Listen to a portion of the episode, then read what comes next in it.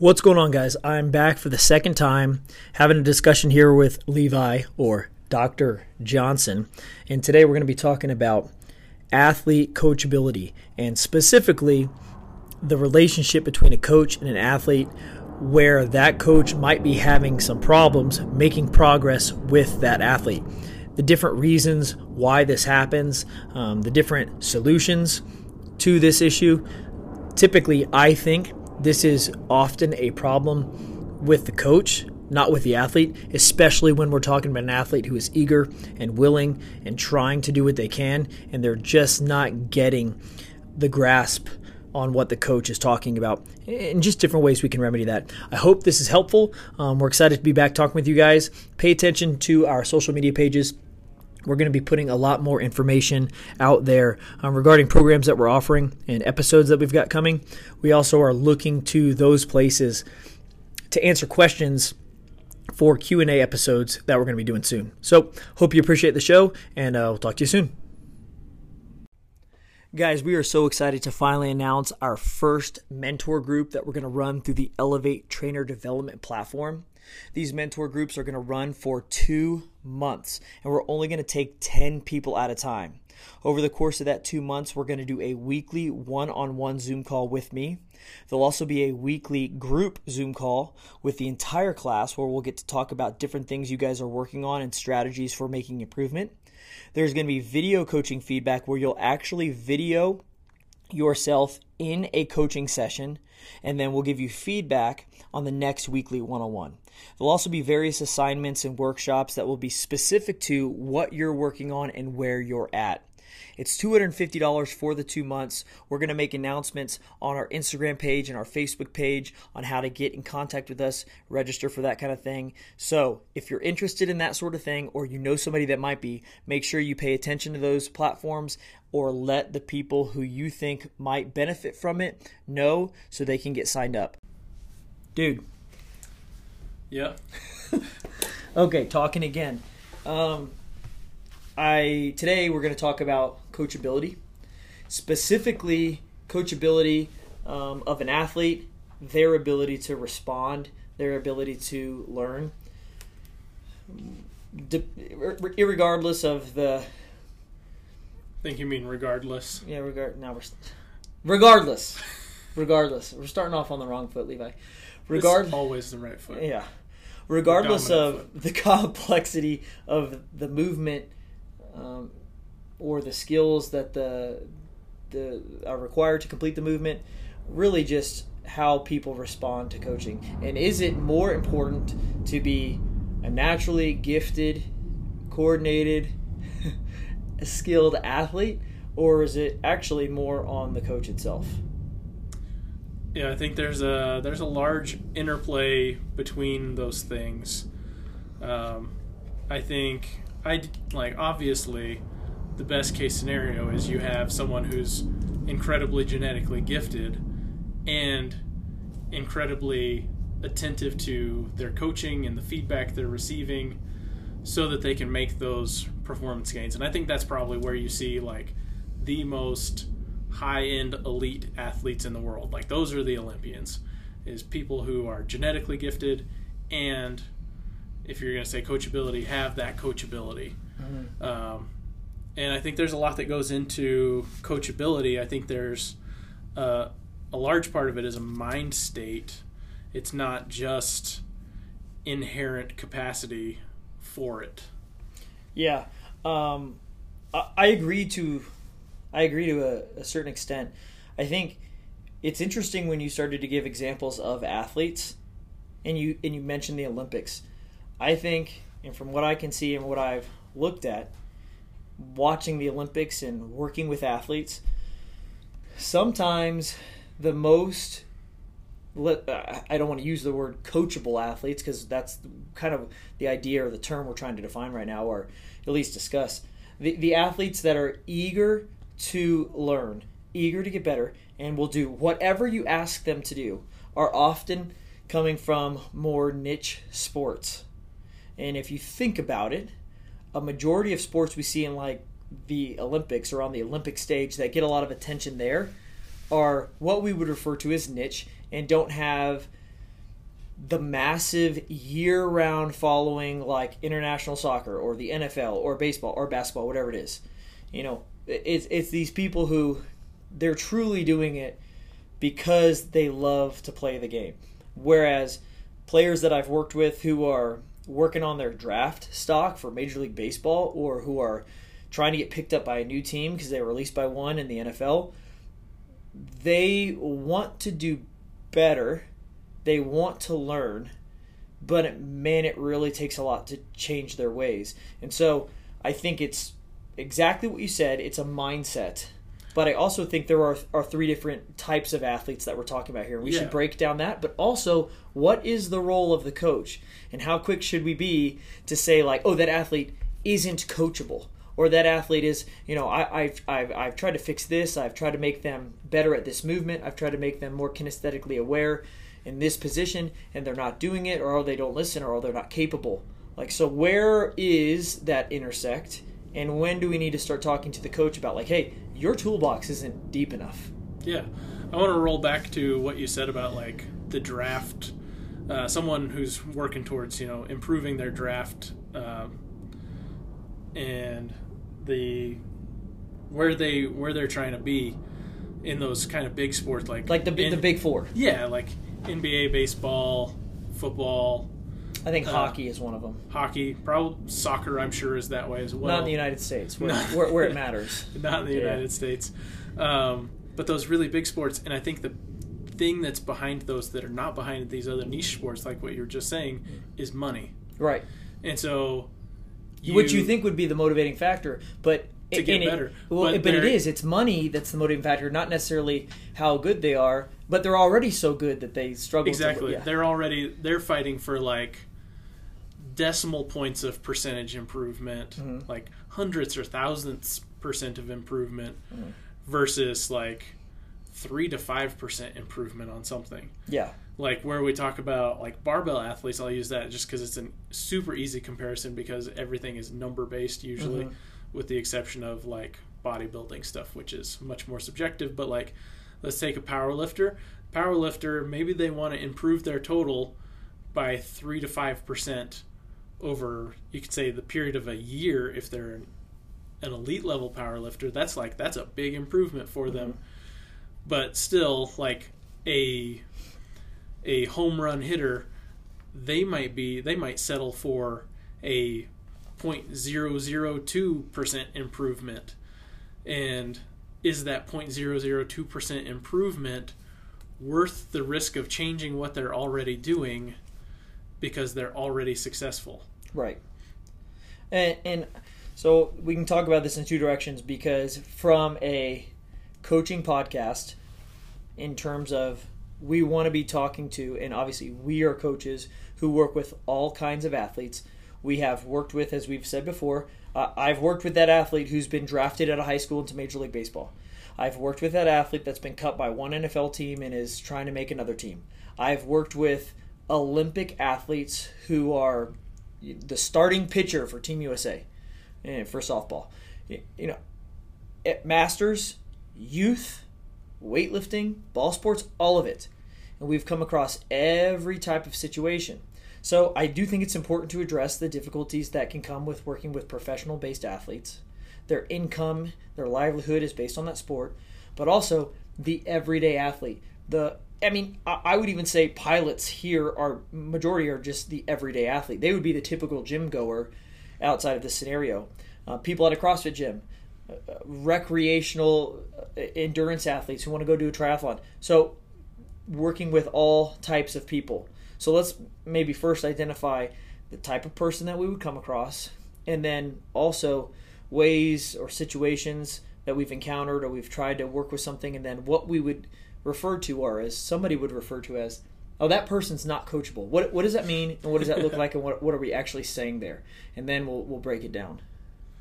Yeah, there's there's a lot that's not coachable, and I think it comes from a lot of different areas.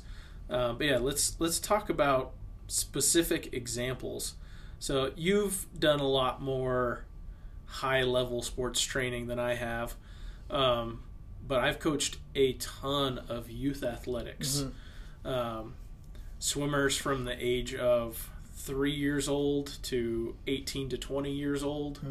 Um, currently, I work with you know, youth jiu-jitsu athletes, uh, and it's it's really interesting to see like what some innate coachability aspects are, because in youth athletes, you don't have so much of the other variables like money, prior expectations of performance.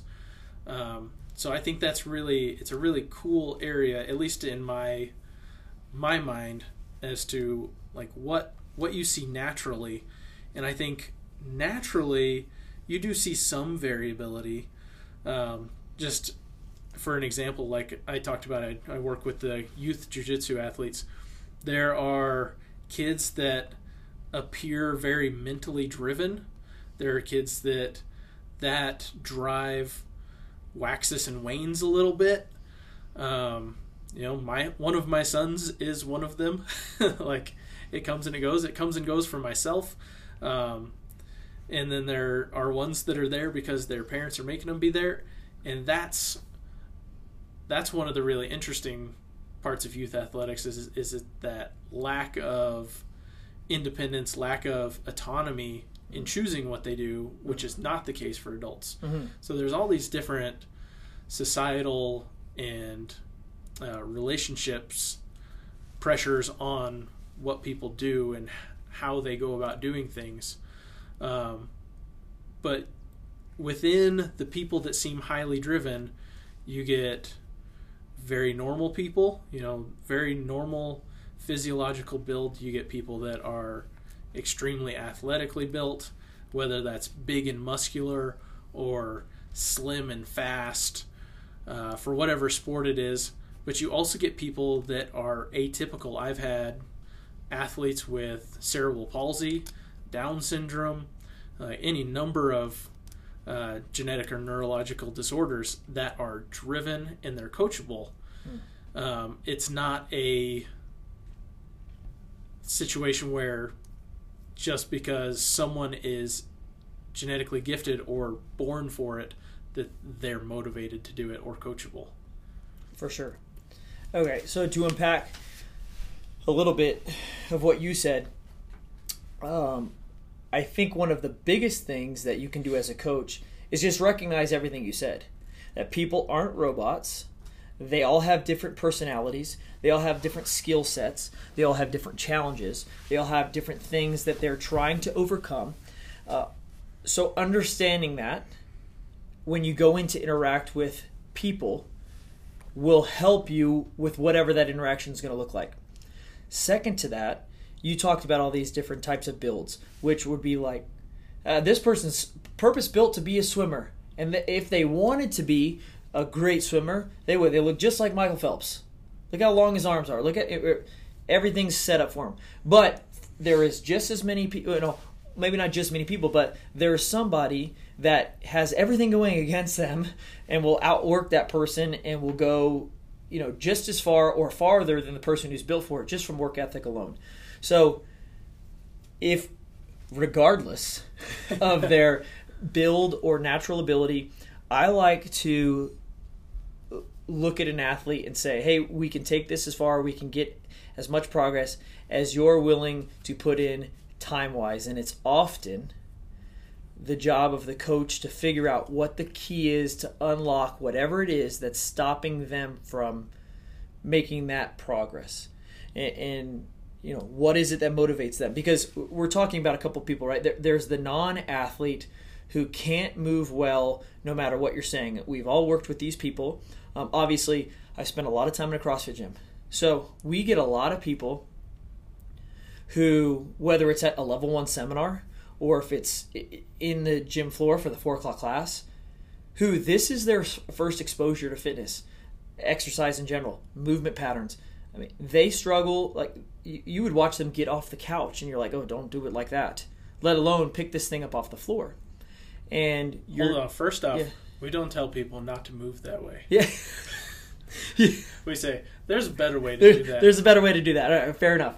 So we, we see these people, And when you are having trouble getting somebody to move in a more desirable pattern, pick something up a different way, or move in a more optimal way, and you're struggling with that, I oftentimes you will hear people, and I've heard other coaches say it. I've been around them. I've worked with them. Oh, this person's not coachable, or they're a terrible mover, or you know they, they don't listen. And I, I don't. I think that's a cop out. Okay. Then there's the different athlete. There is the very capable but cocky athlete who you s- struggle to break into some sort of relationship with and they often just want to do what they've been doing and they're very resistant to change. So we're talking about two different types of people. But I still think it is more on the coach, if you want to call yourself a professional coach, than it is on the individual. And I'll just explain it like this and then I'll, I'll let you chime in.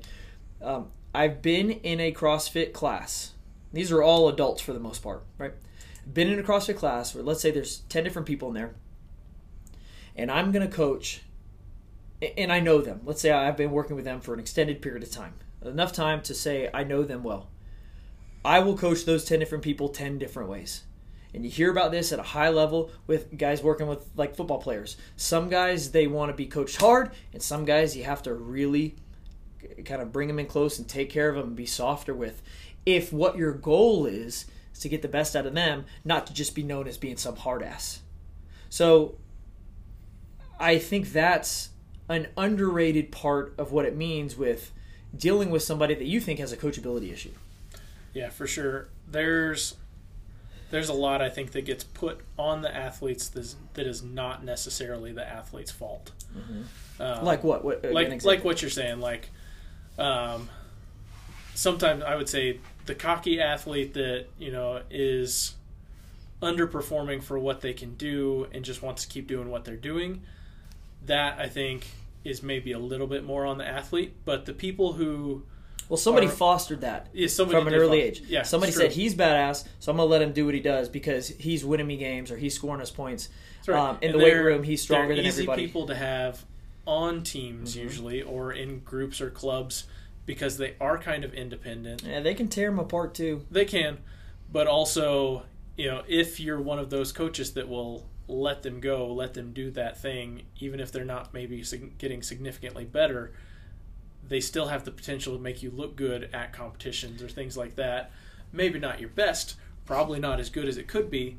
And so I think that's maybe where some of that fostering takes place. But to talk about the other side of the spectrum, the people that are inherently not as good a movers, they are often some of the hardest workers. In my opinion, I feel yeah. like, you know, I am I'm guilty of this as a as a young coach when I started. Like I had my swimming athletes, those kids were the ones that were inherently bad movers were always the ones that showed up to practice the most and I didn't have the coaching skill set to necessarily make them better or help them out as well as I would like to have or would like to now. Mm-hmm. Um, but they were always there, and to me, it was always so frustrating because I was like, they always show up. They're such a pain to deal with. I can't get them better. Why are they here? Mm-hmm. And that was that's not their fault. That's my fault. hundred percent. They were putting in that effort. They were doing their job. They were coming, they were working. I didn't have the skill set at the time to make that happen for them. Yeah. And, and, I think honestly that would that's the most helpful situation right now in this platform talking about this sort of situation. That'll be most helpful to most coaches. Because when it comes to, and I, I think it's worth talking about, when it comes to dealing with the person whose maybe attitude is their biggest problem, it's really a different discussion. There, there's some psychology that you need to talk about. There's some counseling type of training that you might be able to get through where you can really i again i still think it's more about the coach to see like what what is it with this person how have we gotten to this point and oftentimes it, it might be it might really need a conversation off the gym floor one-on-one with this athlete and let them know um, hey the whole reason why we're doing this and having this discussion which, which it's important to maybe circle back why this all matters why i'm trying to do this is you changing the way you're going about this is what's going to make you better. You want to get better right? Yes of course they're all going to say yes. So how has it been going, right, up until this point? Obviously, you've gotten some success, but there is more there, and to get that, we're going to have to change. So that's working with the person who's who's got maybe even an attitude issue or a guard up, or they've been allowed to behave a certain way, and if they don't, eventually. It leads to careers ending before they could have, or people not reaching their complete full potential. But let let's talk about that athlete who. It's interesting you say that because honestly, we have all had that experience where we were not equipped enough as a coach in the beginning, which there is nothing wrong with. But by nothing wrong with, I mean it all starts that way. Where there's something wrong with it is if you have no um, idea of it, because again, like you said last week, you're not open to feedback. You don't surround yourself with people to learn from or to give you feedback. You're not open to learning, like, hey, you don't know everything, so maybe you should try to grow and, and develop a little bit.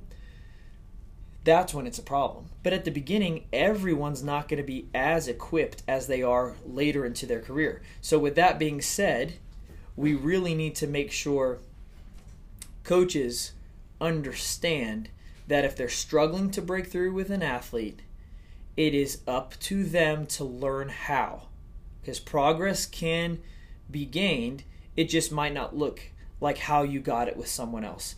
And, and, that's that's really what I want to talk about and the different ways we've gone through it in the past, the different things that have worked for you, um, educational sources that could be beneficial. That's what I want people to kind of get from this talk.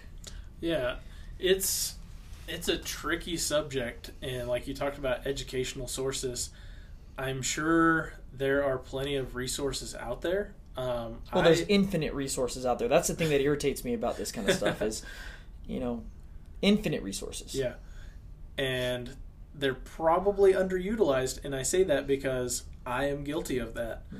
I would say most of the coaching improvement that I've had throughout my career has been related to exposure to other coaches mm-hmm. and seeing how that's done. Now, I've gone through, you know, maybe a handful of audiobooks and such that talk about performance psychology and, and ways to make relationships better.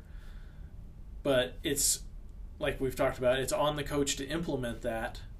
And from my experience, it's been easiest to follow along with more experienced coaches. And you can get more experienced coaches in terms of years that have been doing it that may not actually be better at it than you are, but hopefully that's not the case. Um, well, even even like let's just make this super vivid. I think, uh, and I don't mean to interrupt. It's just you're on some you're on something right now that I want to really make sure people are understanding what we're talking about. Let's say um, Okay, the almighty Bible of strength and conditioning is obviously the essentials of strength and conditioning, published by is that a human kinetics textbook? Um, that who cares? The, the NSCA. Yeah, the NSCA's. Yeah, Human Kinetics. Uh, human published by Human Kinetics. Uh, the essentials of strength and conditioning. Obviously, there is no other textbook held in such high regard uh, when it comes to everything strength and conditioning than that textbook. Yeah, you've got two different copies over here. Yeah, that, that's right. It's so regard. good, I've got it twice. With that being said, okay, do you think you would learn more when it comes to strength training in particular than reading that book and passing that test or spending a month with Louie Simmons eh, eh, when he was alive, God rest his soul, at Westside Barbell, and, there is no certification uh, to be gained from it. You just spend time shadowing and watching him, and then, oh, God forbid if he made you lift um, while you were there. But do you think you would come out more educated spending time with Louie at his gym in Ohio for a month, or reading and passing the CSCS or personal training exam by the uh, National Strength and Conditioning Association? What would be more beneficial? That's a really loaded question. Oh, sorry. Um, it was completely unintentional. So I think there's uh, the immediate thing that jumps to your brain is to my brain anyways would be spending the time with that coach. So a month with Louie Simmons, you know, one of the premier powerlifting coaches of the world for the vast majority of his life. Um, running Westside Barbell, which is you know the, called the strongest gym in the world, set more powerlifting world records than anywhere else. And I don't know if you know this, but they were on uh, performance enhancing supplements, so none of that's uh, real or uh, it, does, right. it doesn't count. I wonder if his athletes ever had coachability issues, and what what his response was to that. Um, but I, I say it's a tricky question because you would probably learn so much in that month with Louie, but it's very specialized too. which which is fine. So you do Yeah. that with a lot of different people in all Okay. of their specializations, and you have the, that education to back it up, right? Because that that provides some sort of baseline Yeah. to then build off of. I'm not saying it's worthless. I have the textbooks there because I took the courses, and I you know I have my um, CSCS from the National Strength and uh, Conditioning Association. So obviously I'm an expert, but what I'm saying is I'm not trying to say that stuff is worthless. I'm trying to say that with no certification whatsoever, you said surround yourself with other coaches is something you didn't do as much, but it's what you think you have the most benefit from. And I could not agree more. And that's the kind of point I was making with obviously, yes, that very loaded question. Eh, the coaches I see struggle with this the most, A, they often just haven't worked with enough people and they're just newer. B, which A, you can't really do anything about except for keep doing it, right? B, they don't surround themselves with other coaches. You whether they're elite Louie Simmons level coaches or not, or just other coaches, you can learn what to do when you watch other coaches. You can learn what not to do. You can learn from your clients. Uh, Oh, this cue didn't work for them, and I had to say it like this. N- nobody taught you that. That's just experience, right? So I think an, an underutilized resource is literally just being around other people who do what you do. I think that's a great point, and it literally just came to my mind that a lot of the best coaching teams, or yeah, I said it right there, coaching teams are where you see the most performance improvements. So it's not typical to see coaches as standalone. Right. Like Louie is kind of a an oddball in that he is seen as like the single man that ran that gym and was the coach. Right. Where like you look at all kinds of other things. Um, another barbell example is Glenn Pendlay and Dave Spitz from Cal Strength. Like obviously Dave Spitz is still at Cal Strength. He's still doing a lot of work there. But it was Yeah, I mean, he's still producing Olympic level athletes. Exactly. But like they were huge and everybody in weightlifting knew Cal Strength when it was the two of them together. Right, and, and also um, the and it wasn't always the smoothest situation, but that the two of them specifically in that situation, Pendlay and Dave worked as a team and both had their strengths and both had their weaknesses both had their style and both had people that would look to them or lean on them for different things but also the inter there are, I would say that like intra team coaching, the lifters coaching other lifters and, and and learning from people who were doing what they were doing but maybe a little different or who thought about it differently. Just uh, the the exposure to that collaborative environment. Yeah, it's it it becomes less of a top down relationship and more of a familial environment mm-hmm. essentially Yeah. where you're having a large interaction a large important and deeply involved interaction between multiple athletes athletes and coaches coaches and coaches all of that i think goes into this Yeah. Well, okay. So, okay, Th- this is all like a theory, and, and, and that like the theoretical cloud that's floating over this whole thing, right? And, and it's important to identify what it is we're talking about. But let's get super practical and talk about. Okay, you've got an athlete on the floor, and let's just say it's a functional fitness or a CrossFit facility, and you know we're doing. Let's take all this theory and put it into practice, or give some guidance on how maybe we've done this before. All right, so you've got an athlete on the floor, and they're learning the power clean. S- Semi complex movement. You know, you're asking them to move some pretty heavy weight, relatively speaking, for them uh, quickly. going from the floor up to the shoulders pretty high. It's super dynamic, very explosive, and has to be done a certain way to maximize the performance. And they're just not getting it. Right? And every time they come in, they have the same problems. And you tell them the same thing every time, and they're like, ah, oh, this guy's a pain in the ass. He, he, he's not listening to me.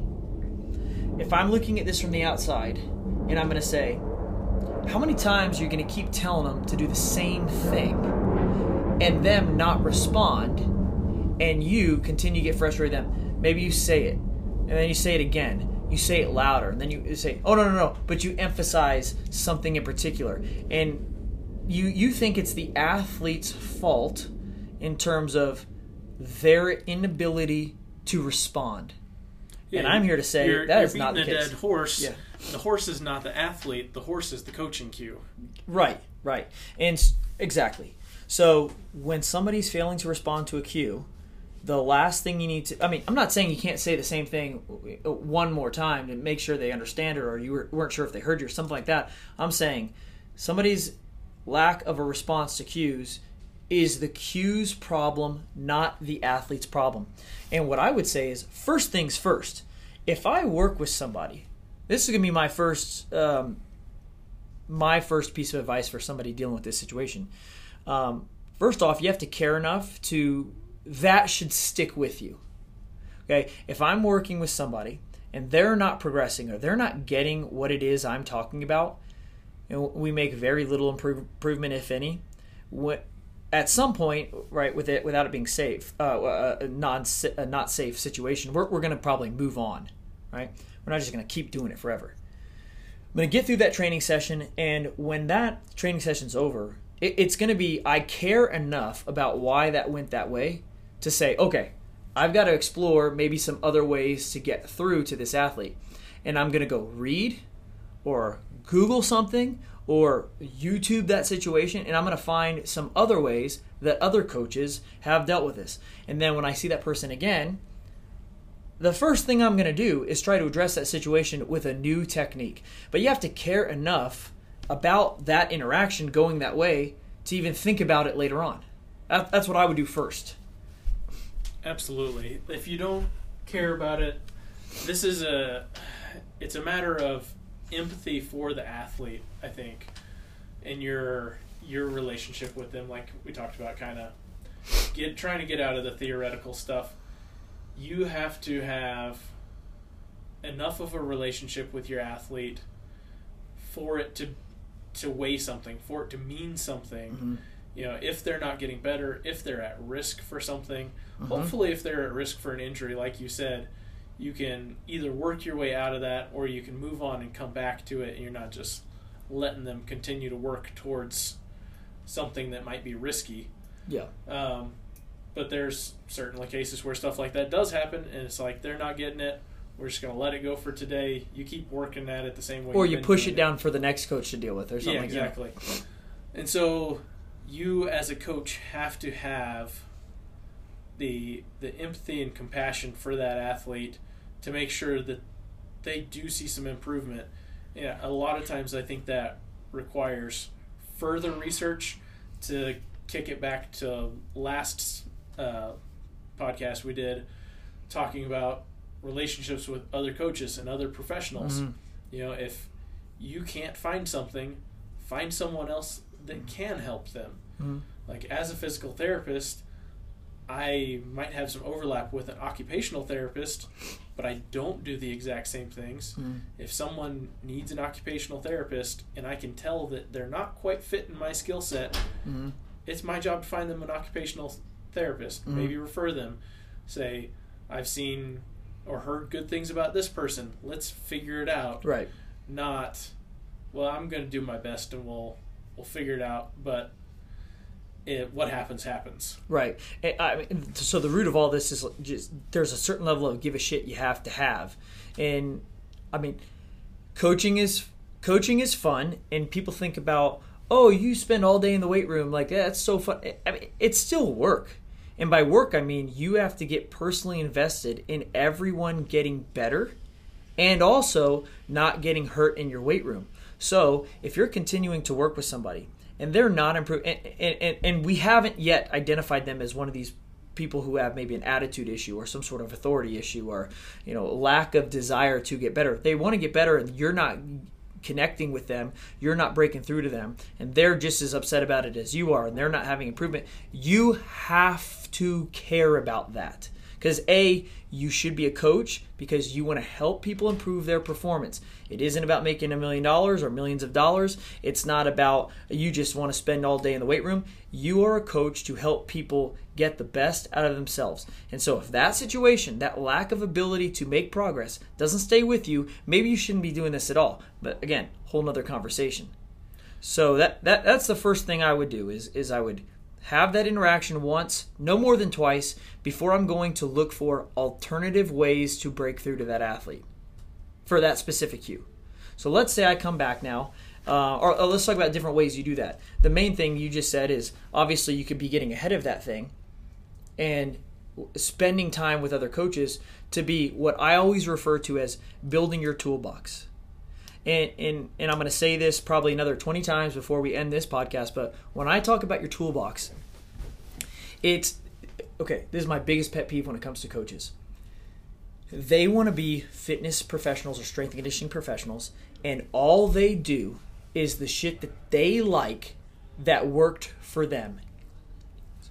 When I think about that, like doing something that just worked for them, I mean, whatever they do for strength conditioning or whatever they found success with, that's the end all be all. That's their holy grail. That's what they push to their athletes. And they have no ability, um, and it's even worse if they have the ability, but they have no desire to try things outside of what's in their specific wheelhouse or what they specifically enjoy. Right? They only do what they like or what has worked for them. So uh, it's my biggest pet peeve. And when I talk about building the toolbox, I'm talking about learning as much as you can, being exposed to as much as you can, and understanding a, a wide variety of things as best you can so you can implement that thing for the best. This happens with diets all the time. People say, "Oh, that, that diet's bullshit. It's not." You how can you say that when you know it's worked for hundreds of thousands of people, but you don't like it because it doesn't work your certain application or this person you saw? You're not widening or deepening your toolbox. So that could work with understanding different methodologies. That could under uh, understanding different dietary protocols, and it could also uh, have to do with you having 20 different ways to get an athlete on their damn heels. Right? A bunch of different cues to fix the same issue. Because if I tell one person lift your toes, they could rock back. The other person it shifts their weight in their heels. The another person just doesn't know what I'm talking about. Like you have to build a wide, deep toolbox and not get so caught up on well if they don't respond to how I do it, then something's wrong with them. Yeah, it's not about what the cue is. It's a matter of the end result. Mm-hmm. The end result's what you're looking for. You need to have enough tools to get there because the same tool is not going to work for everybody. Mm. Uh, if you try to, you know, it's not like actual tools in a toolbox because usually those jobs do those tools do one specific thing. They typically do them well, mm. and it works on pretty much every application. You know, that's not the case with human beings. We're much more complex mm-hmm. than that. If you don't develop your toolbox, and this could be in any number of ways, like we just listened to uh, a CrossFit uh, slash powerlifting coach talk about application of zone two cardio to improve his athletes when he primarily ran the conjugate system mm-hmm. from Louie Simmons, uh, which is typically known as a powerlifting thing. Mm-hmm. But he continued to learn and find ways to improve the performance of himself and his athletes by using what most people would say is a crazy thing to do for powerlifters and adding in tons of long cardio. Yeah. Cuz it was a different application. And he and he also he learned that by experimenting and trying the program himself, right? Which gives you a better understanding. But I mean, this goes as deep as I, I heard this explained the other day. So there are um, again, I have been, I have said this on this podcast before, several episodes ago, where I talked about um, formal higher education. And I said, you don't have to be a PhD to make somebody better. With that being said, you have to have a foundational understanding of the physio- physiological response to exercise, right? And how that has to also be molded to the individual because, like you said, now nobody's the same. People don't respond to training the same. So, therefore, you might have to adjust the way you do things. With that being said, there's a difference between somebody who has that foundational, formal understanding and education because it kind of lets them know what the parameters are and that there might be some individualization that has to happen versus like hey i'm some instagram trainer and i'm saying everybody needs to shove their knees all the way over their toes and if they do it like this they're going to have massive success. Like that's just a person who's throwing out this plan to as many people as possible and for half of them it might work. So therefore now he's famous. What about all the other people that it did not work for? Um, with that being said, that, that wasn't uh, meant to be a deliberate shot at anybody. It, it, it just, it just uh, lu- luckily worked out that way. Um, with that being said, um, the formal education helps. Like I went back to school to learn, yes, but I also went back to school and I also got the certification from the NSCA and do all the check all the boxes so that all the other things I learn that aren't coming from necessarily those institutions have some weight to them. So when I say, "Hey, let's try this," it, it's um, Jeremy Graves, uh, coach who has a Master of Science in Human Performance and the CSCS and a CrossFit Level Three, and you know this and that and that. It carries some weight, but I can guarantee you, most of the tools that I put in my toolbox did not come from me achieving those things in particular. Yeah, the same same idea um, goes for Im- improving your toolbox. You know, if you you can go about education and learn about these different things, you might pick up some new things. I think what happens more often with the formal higher education or going through credentialing agencies and things like that is that you maybe develop a better understanding of why you already do something Yeah, or don't yeah. do something. Right, right, right. Um, so you may, you probably already have those tools before going into higher education if you have some kind of experience already. Right. Like, when, I mean, when I went and did the master's, which was late in my career, I mean, I'd already been doing this for 10 years. It helped me understand. It's not like I was like, oh, I'm I'm going to do everything different now. I, Yeah, I you, had didn't already. go, you didn't go through your master's and go, I'm going to stop doing CrossFit now because no, it I certainly didn't. No. because it doesn't fit the traditional strength and conditioning coach model that has been put out for the past 50 years. Yeah, which we'll get which we'll get into that later because I've got a big bone to pick with that because the the people who are most outspoken about oh CrossFit doesn't fit this traditional model, they're usually the people who know the least about it. And every person who has a foundational understanding of strength conditioning or has some formal education and then they go and take CrossFit courses that we put on from CrossFit, they always come back saying, "I was actually quite impressed about the way." And that's just the level 1. I was impressed the way they broke this down and explained this and implemented this and discussed that. So that's a whole nother discussion. But those formal education, um, higher education, uh, certifications, credentials, they give some weight to the experience that you can get on your own without any that. Like for YouTube, uh, there, listen. There is a ton of bullshit on YouTube. Uh, we know that. Like there is a ton of uh, of stuff on there. You'd be like, "Hey, you see that video? Don't do that." But with that being said, there is so much information on there that is wonderfully put together and extremely helpful.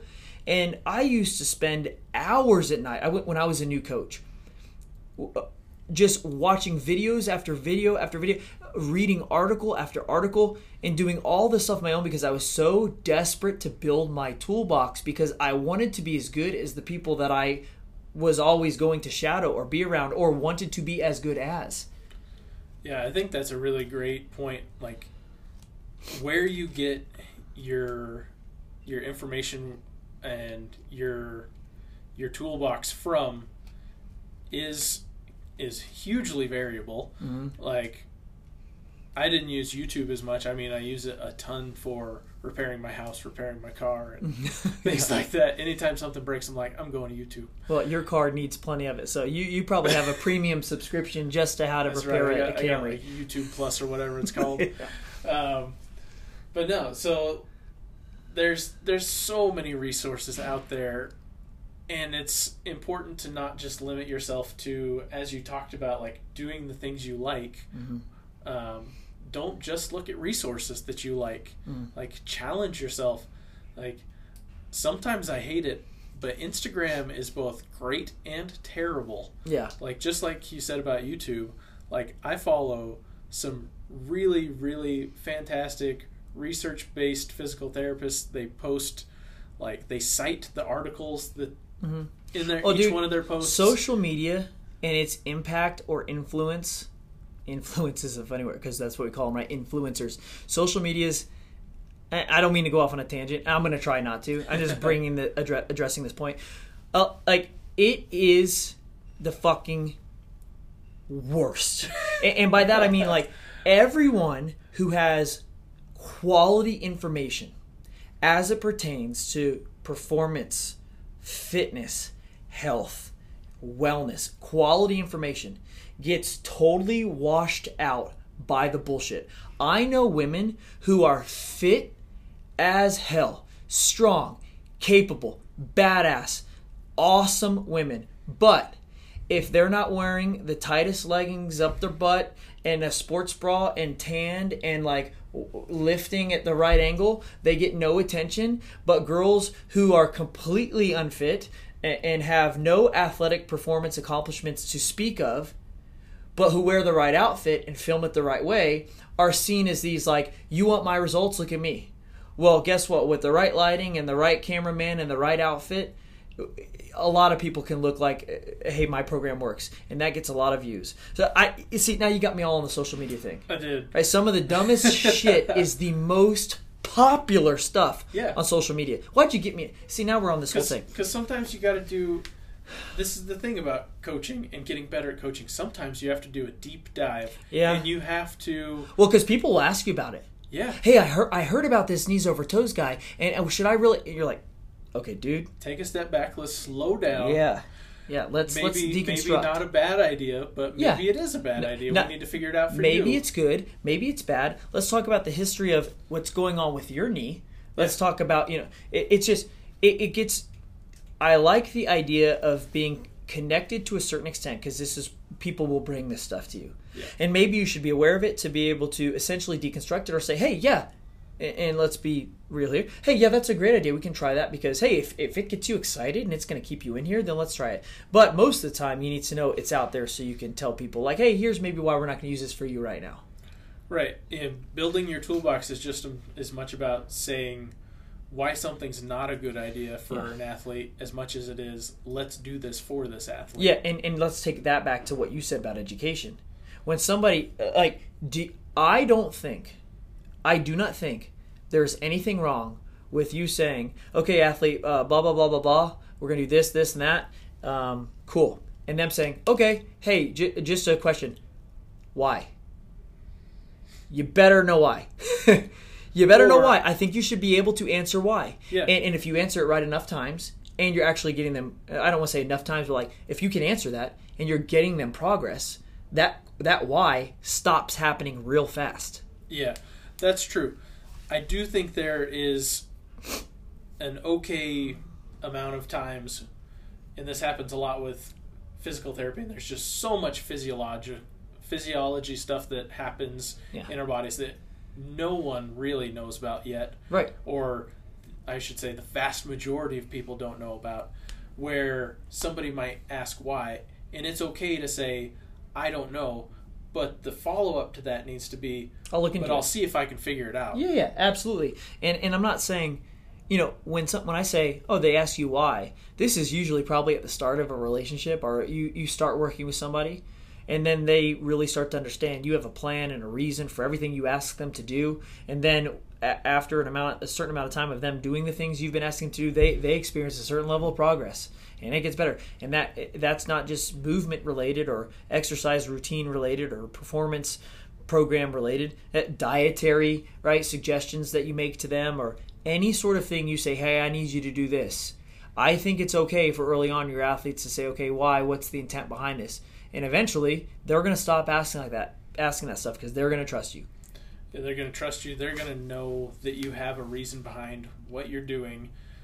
That maybe maybe they're just genuinely curious people, and they may continue to ask you that, and that's okay. That doesn't necessarily mean that they. Yeah. Some people are just inquisitive. yeah, like they're just like they want to know Your relationship. Yeah. They just they want to know because they want to know. Yeah, I don't And- get afraid of people asking me why. Yeah, I don't. I don't think you do, but I think there certainly are people that are that way. Yeah, they don't want to be. They don't question me. Right. And, and that could be. You talked about red flags. I think that's a red flag, and you don't know what the hell you're doing Right. to a certain extent.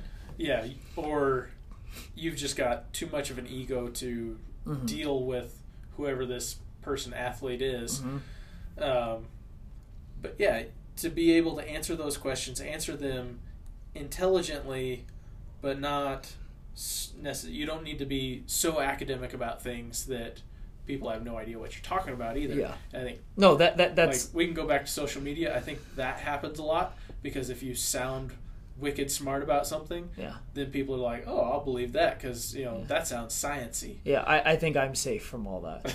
yeah, I don't think you have to worry about that too much. Um, okay, so we're kind of wrapping this whole thing up in terms of like a, a coachability of an athlete.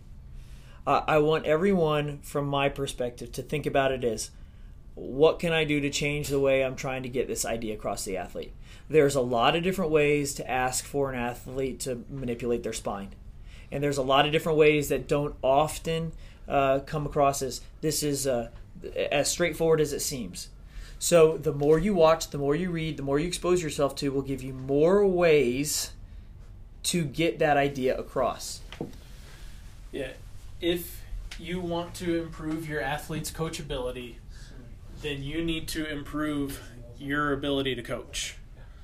It's it's going to be on you as the professional to make that improvement happen. And that's going to be through relationship building, it's going to be through your toolbox and your continued exposure to that athlete where you're trying. It's got to be effortful, it's got to be meaningful if there's going to be change. I, I can't tell you how much it, I agree with the thing you said early on today, which was basically just spend time with other coaches. I mean, I've learned so much. Being on, se- I get it a little bit. I mean, I, mean, I put myself in this position. I worked for it. It's not like I was given it, but I You get got that white privilege. don't Levi. I get with my job on seminar staff to be around amazing coaches. I've been around a lot of trainers. I've been around a lot of coaches. I, I, I listen. I've been around coaches who have coached Olympic athletes to medal in the Olympics, and they aren't as good at in the moment seeing and correcting as the coaches I work with on seminar staff. Right? And just because I get to spend every other weekend with three or four coaches who have been doing it maybe longer than me, maybe not as long as me, maybe way longer than me, maybe the same as me, even participants, right? But I steal stuff from them every single exposure. How to correct this fault, how to more quickly identify this fault, how to program this. It's this huge, big, collaborative theft fest. Yeah, it's all about exposure. If you're if you want to be the best you can be, you got to have some exposure. And I think what you're saying about the seminar staff makes a lot of sense versus really sports specific coaches at a really high level because they've those sports specific coaches at a high level have probably been working with the same athletes or very similar athletes for a very long time Yeah, it's exposure. where the seminar coaches may not be working with the same coaches very frequently Right. and they're also working with a highly variable population Right. at each one of those seminars. Right. So it, it's a, it's a It's different. like CrossFit for coaching. that's. Yeah, that's, that, yeah, that's right. Yeah, no, for sure. It- It's a different problem. And there, there's something to be said about the difference between, and we, we say this all the time, like there are plenty of amazing coaches that aren't on seminar staff because they are so great with working with long term development with their population, but the quick, rapid, you know, speed of the seminar isn't really conducive to their style. A whole different conversation. But the point of that is exposure. I'm exposed to so many different coaches, and, and it's helped me build the toolbox. So in closing this whole thing, what I want to tell people is if you're finding that often you are feeling that people that you work with have a coachability issue or that they are not responding to what you're doing very well, or you're having trouble making progress with people, and this seems to be a recurring theme, specifically with certain types of movements, build your freaking toolbox. And you don't have to do it with expensive ways or spending money. Just go find people to watch. I had somebody call me today or text me today, excuse me, asking for help with coaching development. Like, you know somebody who's doing this. Reach out to them, reach out to us, read a book, buy a, an, an online book, a PDF, go on YouTube, spend time just shadowing coaches that you work in the same gym with. Just say, hey, can I watch you do your session? I'm just going to take notes. I want to learn. There are so many different ways you just got to put yourself out there and not be too big to do it. I 100% agree. You got to put in the effort. You got to make your toolbox the best it can be to get what you expect out of your athletes or what your athletes expect out of you. For sure. All right, guys, we appreciate it. Hopefully, this helped with working with different types of athletes. Uh, Levi, thanks. I see some uh, stubble on your head. It's looking like it's time to bick that thing. Yeah, it's time to, to shave it down and shine it up. Yeah, um, it's 18 degrees here, so up up where we live. So I don't want any excuses on you know that hair getting long like that. That's right. It's it's unacceptable. I keep all my warmth on my face. yeah, beard's looking good. All right, guys, we'll see you next week.